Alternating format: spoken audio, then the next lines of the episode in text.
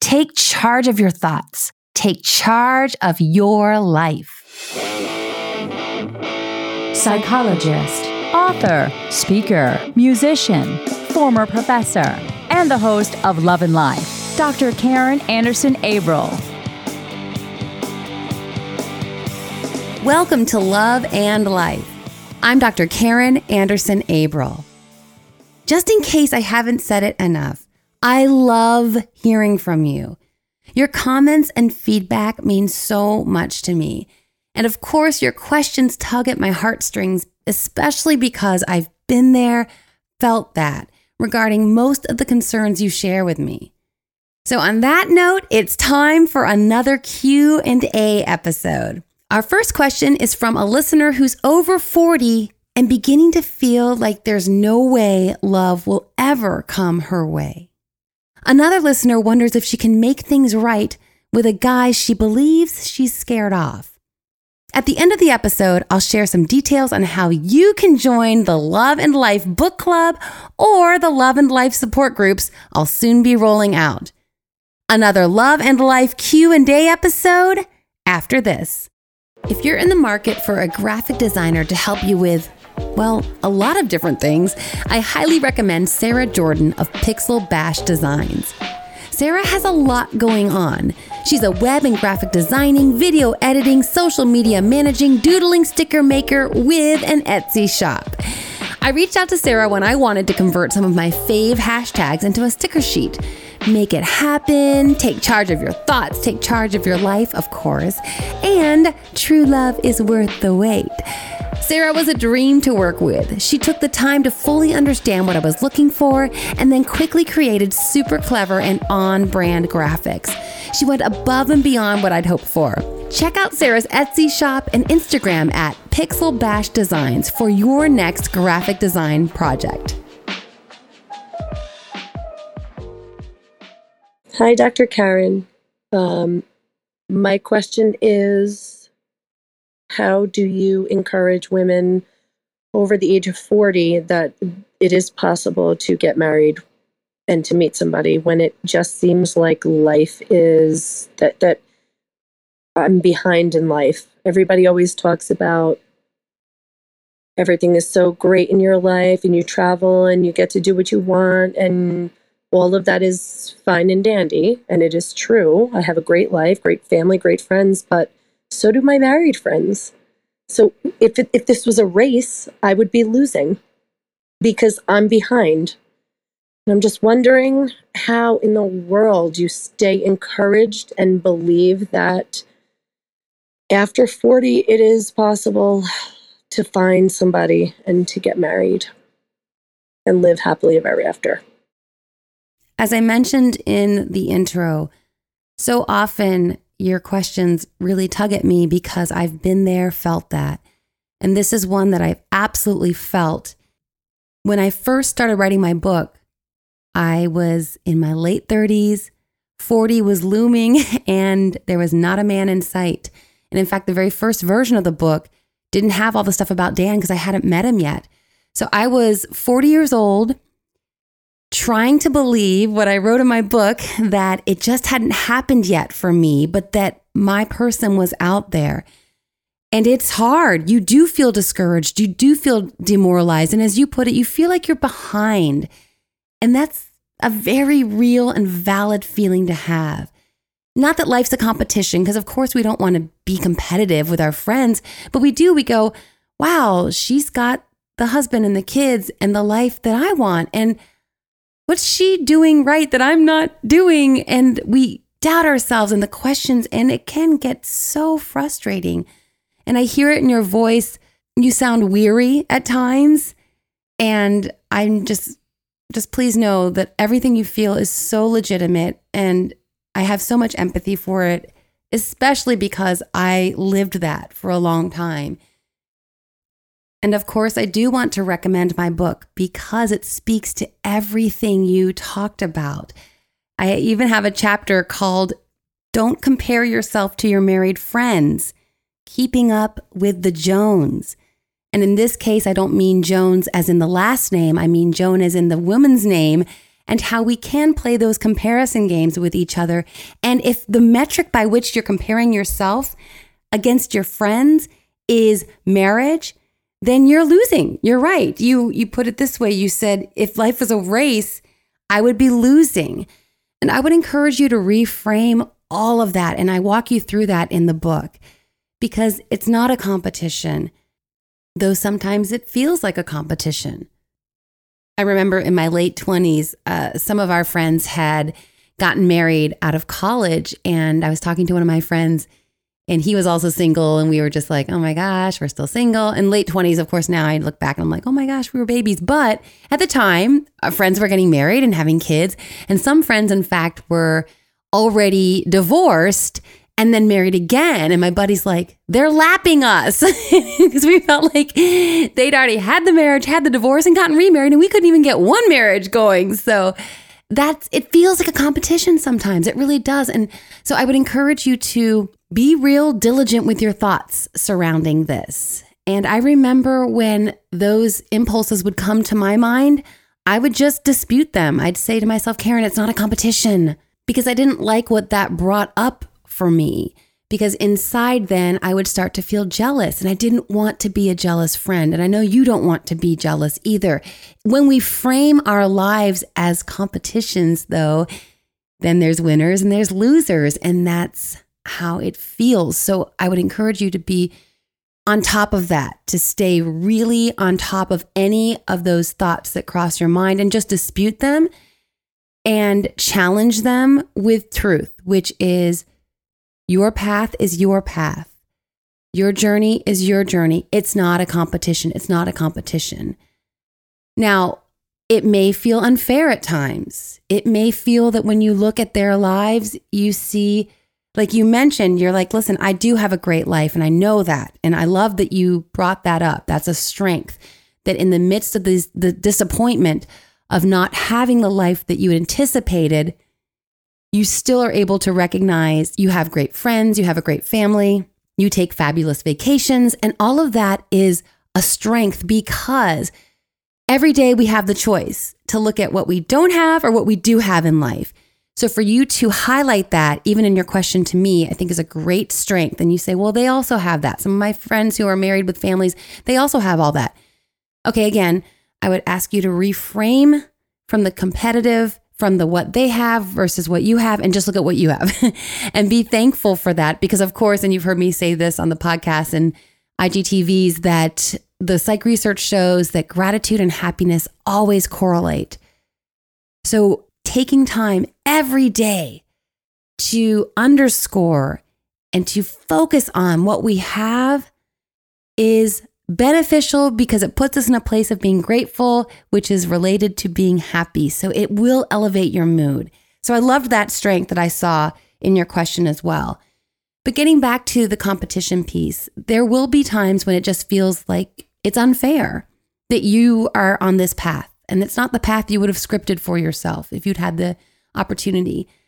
And maybe it isn't fair. When I was single, sometimes I feel that and I'd go, well, who said life was going to be fair? I mean, and then I would do something that I strongly recommend. Not everyone does because they don't like, again, it, it pulls you back into a comparison mode. And I get why they don't want to do that, but it worked for me. When I'd catch myself saying things like, it's not fair, I'd say to myself, yeah, well, it wasn't fair that you have a mom and a dad who are still together and love each other and were amazing parents. A lot of people didn't have that. That wasn't fair either, yet you got that. Or it's not fair that you've never known a day of hunger in your life and there are millions of people starving all over the world. That's also not fair, Karen. Not everyone recommends that approach. It worked for me because it, again, helped me lean into gratitude by looking at things that I take for granted every day that other people have never had. And I would also use an REBT technique on myself, rational emotive behavior therapy. I'm going to do an entire podcast on this because it's a cognitive orientation that I still use on myself all the time. And REBT, rational emotive behavior therapy, helps us get rational. And frankly, it's irrational to think that life is fair because it's not.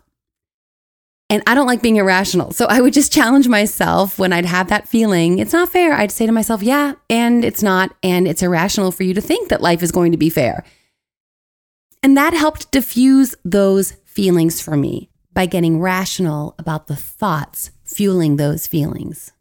Another thing that I did when I was single is I leaned into my faith. And in the happy times, we don't need faith. We need faith when we can't see clearly the future, when we can't see and understand why we're going through what feels very heavy and dark. So I would lean into my faith like, I don't know. I don't know why God has this path for me. I don't know why I have so many heartbreaks when I have friends who got married, like I said, to their college sweetheart and they never had one grown up breakup in their whole life. That's just not fair. But I tried to pull back from that because, again, the comparison games got me nowhere. And that's why I devoted, like I said, an entire chapter in my book because those games create jealousy.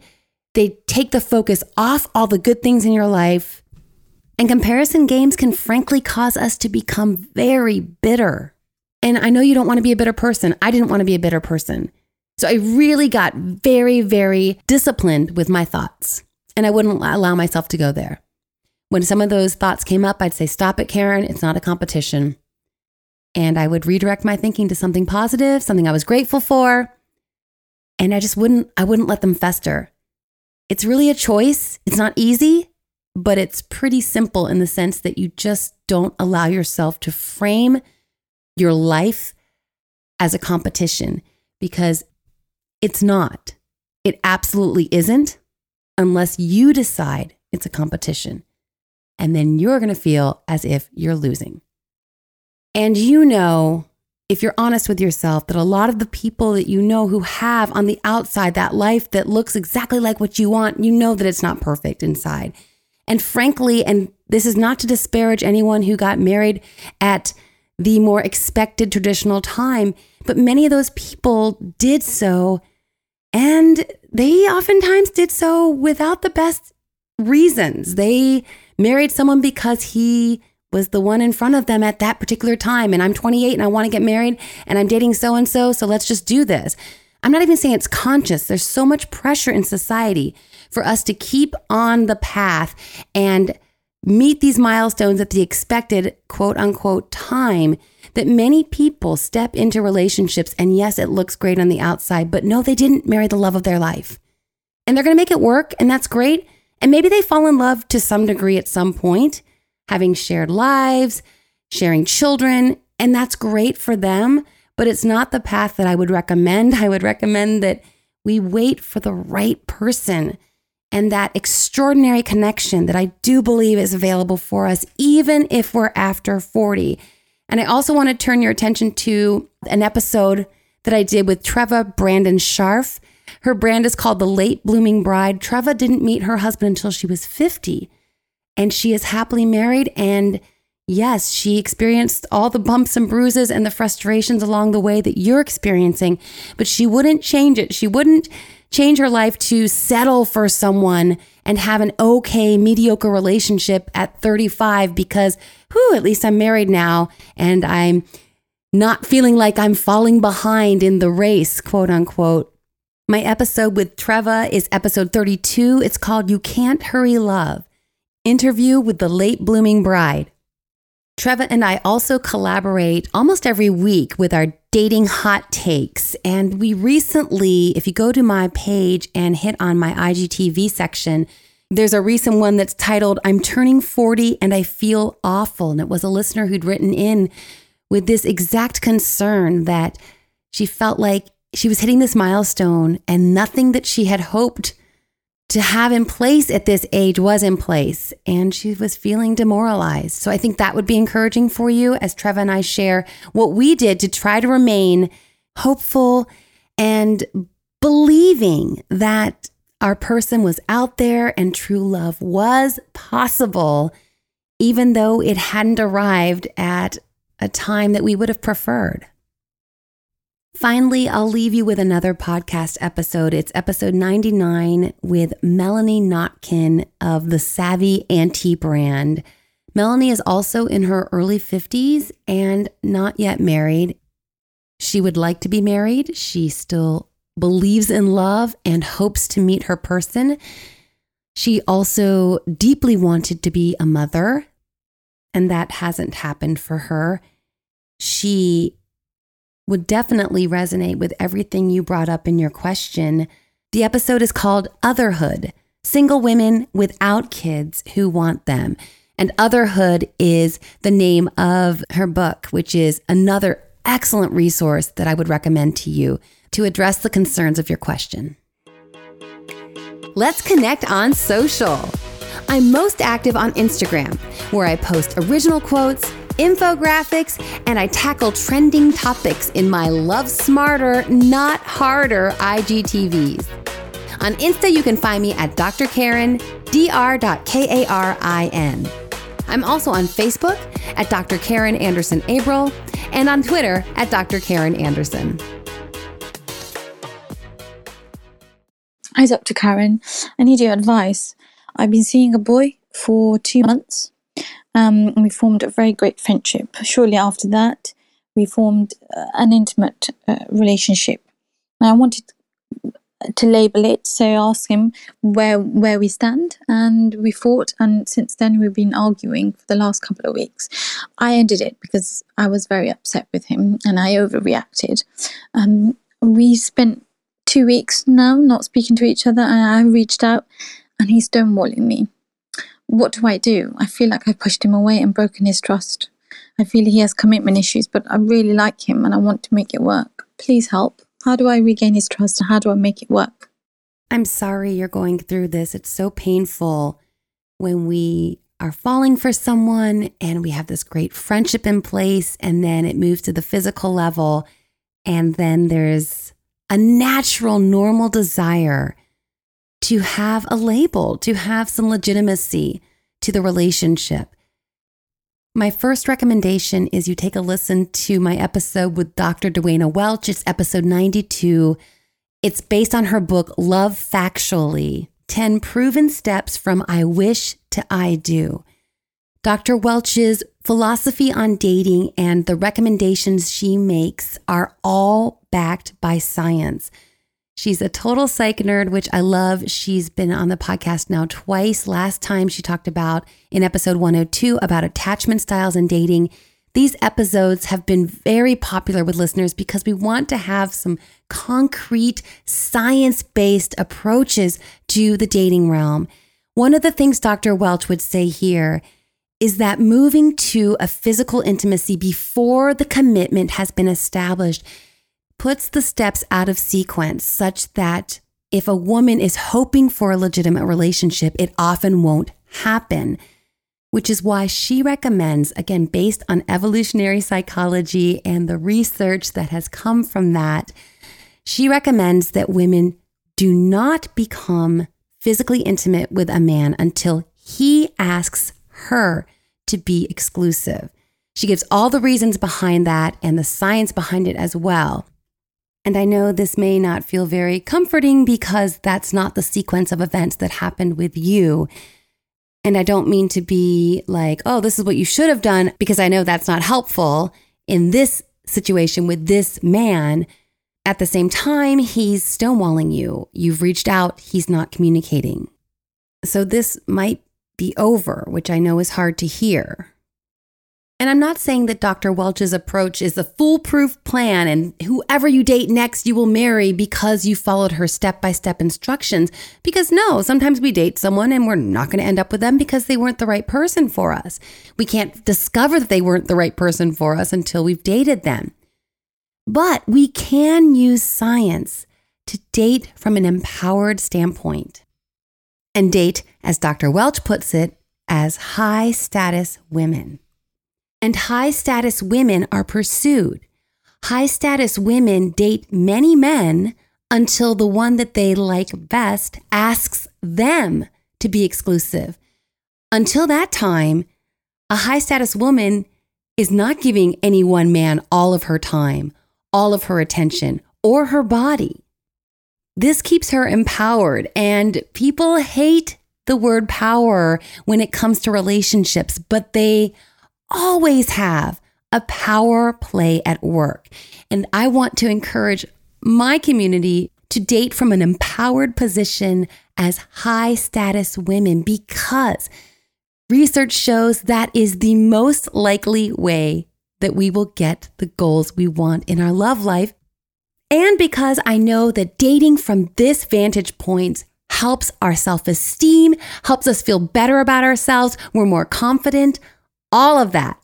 And one of the things we do when we make him ask us to be exclusive is we show him that we are to be pursued. Because we are high status, we don't turn the tables and pursue him. We don't ask him to be exclusive. We don't ask him what's the label on this relationship because that lowers our status. And by the way, Dr. Welch points out that this isn't conscious. It's not like guys are running around consciously thinking, oh, she asked me to be exclusive, so I see her as less desirable. No, it's all based on biology in ways that we are not fully aware of, but are operating and influencing us very strongly. And I also know much of this sounds very archaic and not very feminist. But to me, empowering women to get what they want in life is what I'm about. So you can label it whatever you want, but I want women to date with the strategies and the techniques and the science that gets them the love they want. So, getting back to your question, again, I realize that this may feel very woulda, shoulda, coulda. And if he continues to stonewall you, you have your answer. But the high status move at this point is to pull back, stop reaching out. He knows what a wonderful person you are. If he wants a relationship with you that's legitimate and has a label, he knows how to get a hold of you. And if he doesn't, then as hard as that is to hear, you need to move on. And finally, I want to speak to something else you mentioned about breaking his trust and that he has commitment issues. Now, he may or may not have commitment issues. And for that, I'd recommend my most recent podcast episode with Dr. Welch, in which we talk about attachment styles. He may have an avoidant attachment style, which looks like often a very intense connection in the beginning and then it drops when things get real. And that could absolutely be what happened. You asked for things to get real and he pulled away. And as I noted, Dr. Welch speaks to this in episode 102 where she talks about attachment styles and dating. But I just want to encourage you to reframe the notion that you broke his trust as if asking for a legitimate relationship was a violation of trust. I don't quite understand that.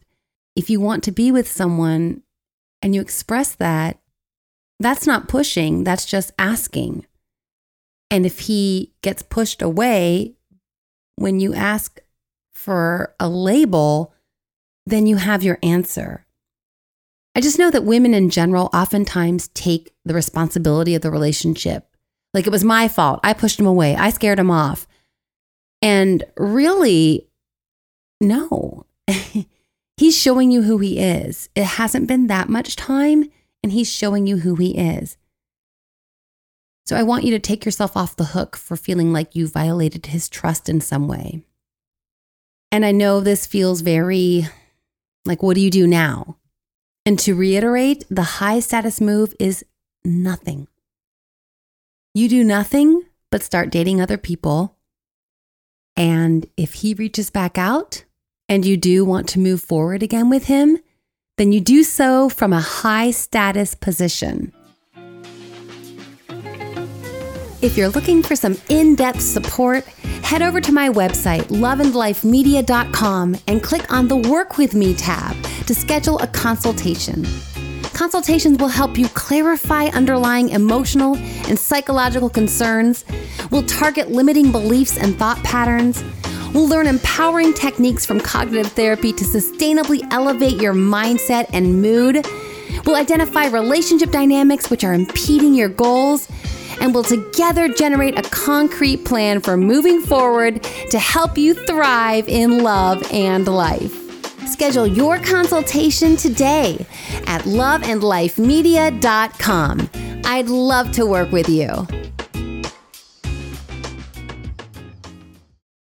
And now, as promised, here's some more information on the book club and the support groups I'm rolling out this fall. So, I did a little Instagram poll in my stories last week and asked you guys if you'd be interested in a book club or a support group. And you guys wanted both, so let's do both. I'm here for it. So, my email community will be the first to hear about all the details and how to join. So, if you're not part of the Love and Life inner circle, please head over to loveandlifemedia.com, hit the subscribe tab, and join my email list. You guys will be the first to know all the details, and we're going to start very soon. So, head on over and get connected. The Love and Life hack for this week is there's a resource for that. Whether you're in your 40s and starting to lose hope that you'll ever meet your person, or you're in a relationship that's starting to dismantle and you're not sure what you did or if you could have done something differently, we are here for you. I'm here for you. My podcast is here for you. My guests are here for you. Their books are here for you. There is a resource to help you move forward, empowered and high status. Take charge of your thoughts, take charge of your life. This is Dr. Karen Anderson Abril. It means everything to me that you've given me this time today. Thank you so much, and please join my community. I want to continue to connect with you and serve you in whatever way I can. And until next time, make it a great week.